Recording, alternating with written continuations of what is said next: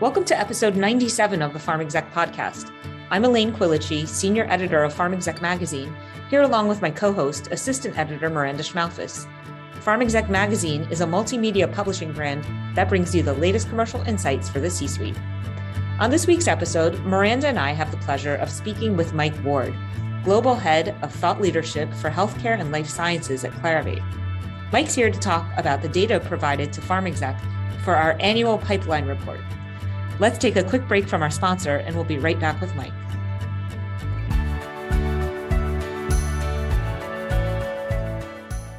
What if you had limitless access to customer insights, accelerated timelines, and set fees?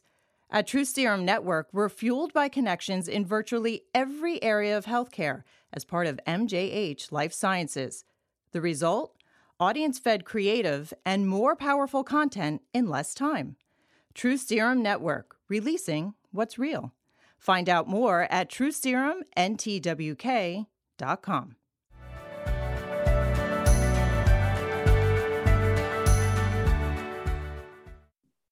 Hello, podcasters. Today, Miranda and I will be interviewing Mike Ward, Global Head of Thought Leadership in the Decision Resources Group at Clarivate.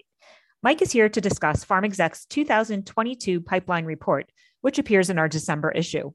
The data for the report was provided by Clarivate, and Mike is ready to take us behind the numbers and provide some interesting insights. Thanks for joining us today, Mike. Yeah, pleased to be here. What therapeutic areas have emerged as having the most impact on today's pipelines?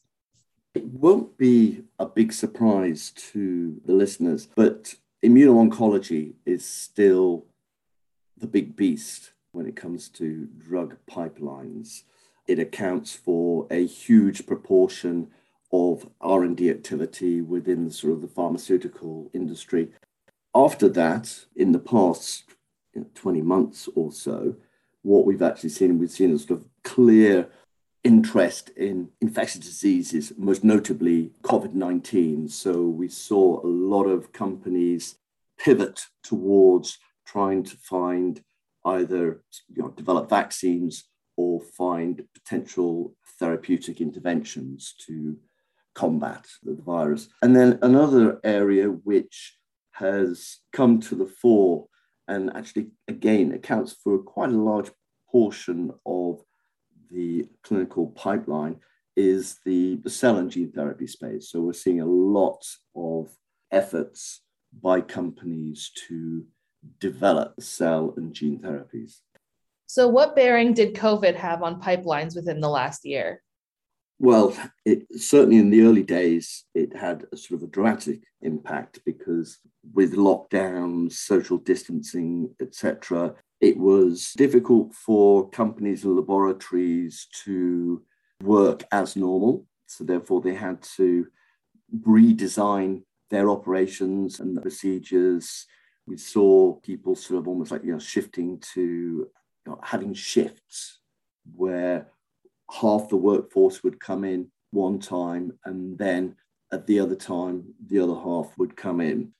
We also saw disruption in the conduct of clinical trials particularly those where there was a need for the patients to go somewhere and have an intervention. So that was an impact so we saw some sort of slowing in some areas However, what we also saw was how a lot of companies completely restructured their activities to focus on COVID 19, either as a new opportunity or actually sometimes looking at molecules that they were already developing that they believed might have an impact on COVID 19. What changes have you seen over the past few years and are there any distinct trends you see moving into the future? One of the interesting things from COVID 19 was how pharmaceutical companies interacted with the regulators. So the regulators, because of the need to get medicines, get vaccines into the population as quickly as possible, were taking a sort of a fairly pragmatic approach to the oversight of the, sort of the medicines and, and the therapeutics. But what we also saw is we saw you know, companies starting to organize themselves in parallel rather than in doing things in series. Again, just to sort of get the, the speed for the sort of the vaccine development, etc. So what we saw was instead of it taking years to develop a new vaccine, we actually saw within the space of 10 months from the original you know, identification of the target to actually being able to produce you know, vaccines and, and getting them into people was you know, less than a year, which was you know, previously unprecedented. I know that pharmaceutical companies are now looking to sort of see what lessons can they learn from that process to speed up productivity of their R&D activity in a post-pandemic world. So, you know, that's one of the things. Others we've seen though is that we've seen that, for example, with things like you know mRNA, all of a sudden, you know, people have kind of recognized that there is a sort of a validity, a proof of concept that this is in fact a therapeutic modality that might have a lot of potential, not just in tackling COVID 19, but actually we're seeing the original developers of the mRNA technology going back to where they were originally focused on, which again was in the oncology space. So we'll see you know, people like Moderna and BioNTech, you know, sort of going and, and, and putting some you know, firepower back into the development of those.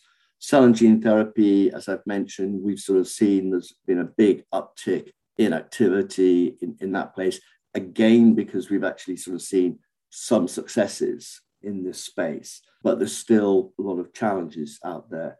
And also neuroscience, which has been a very, very challenging area for pharmaceutical companies to develop new medicines, you know, particularly in the, sort of the, the psychiatric disorders, but also neurodegenerative disorders. But in those areas, there's an anticipation that the advances that we saw immuno-oncology in the past 10 years, we might see a similar acceleration of understanding and the development of new medicines tackling neurological diseases in, in, in, in the coming decades. So, so that's something that we're seeing. And a lot of this is based on the sort of the delivery of the human genome and sort of, you know, an understanding of what we've actually seen there.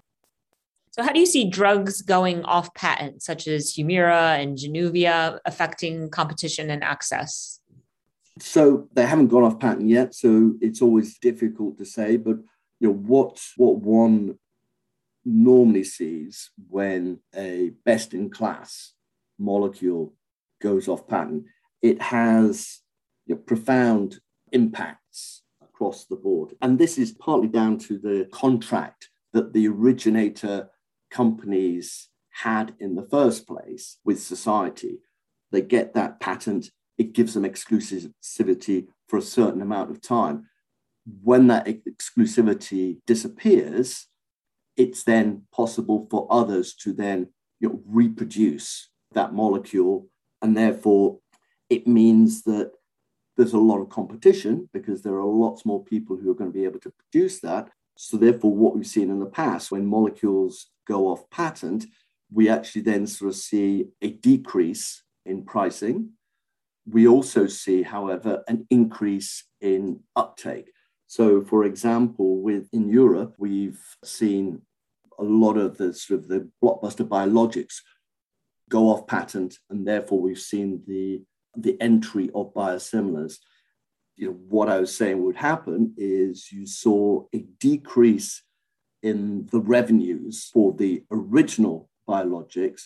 But what we also see is an increase in the number of people that are actually able to be given biosimilars. Now, I think that in the sort of the biosimilar situations for Humira, the challenge is that they are just similar. They're not identical.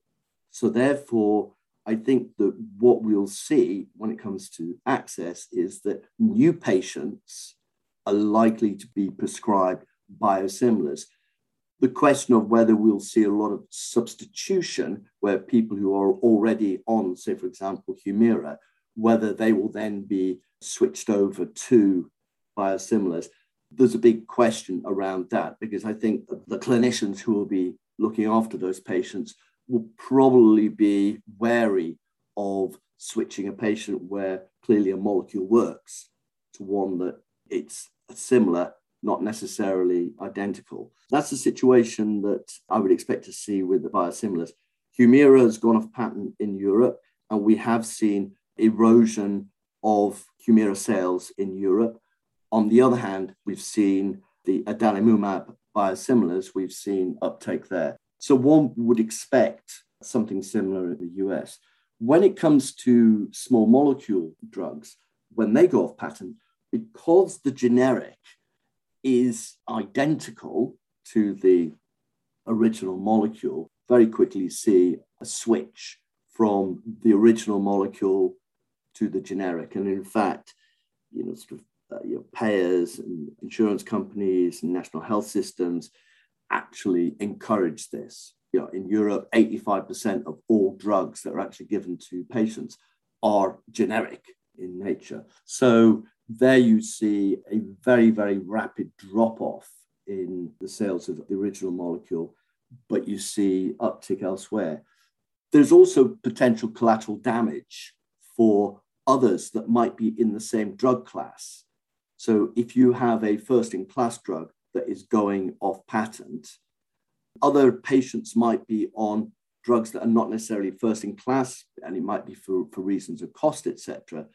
But when the first in class goes off patent and generics arrive, there's you see again a sort of a switch where patients will be moved from those second or third most important drug in that class, also switching to the generic version of what was the original first in class molecule.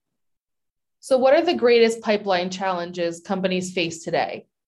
The greatest pipeline challenges, they haven't really changed very much. So, they're the ones that are fairly standard.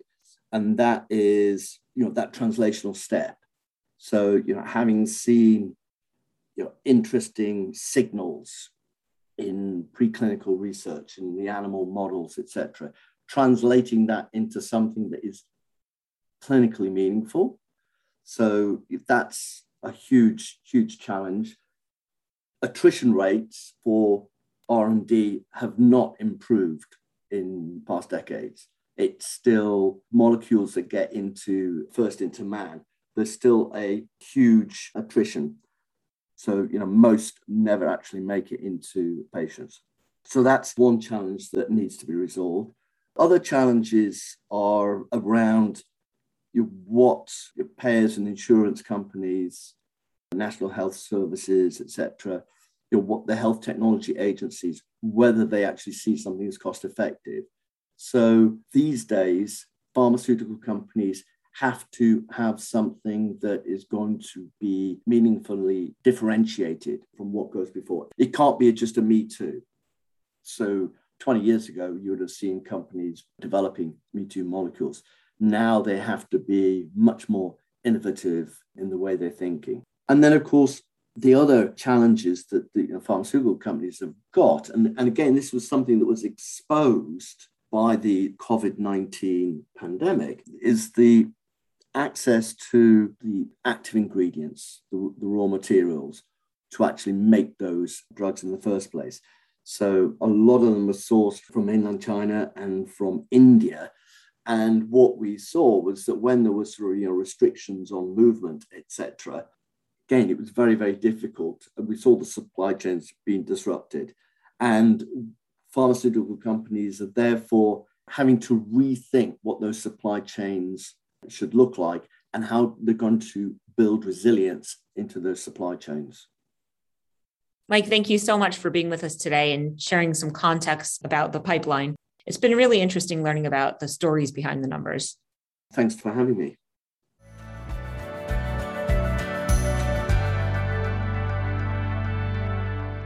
What if you had limitless access to customer insights, accelerated timelines, and set fees?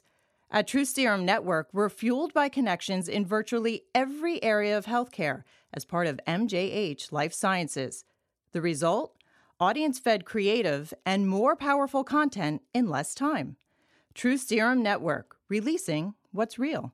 Find out more at trueserumntwk.com.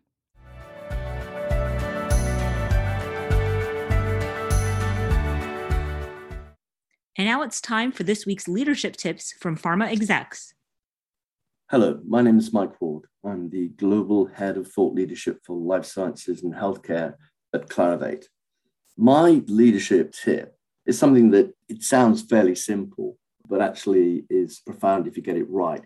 And that is never overpromise, but always make sure you deliver more than expected. And this is essentially that one has to be you're realistic with what you're actually planning to deliver. It helps manage the expectations of everyone. So everybody knows what is happening, what is expected.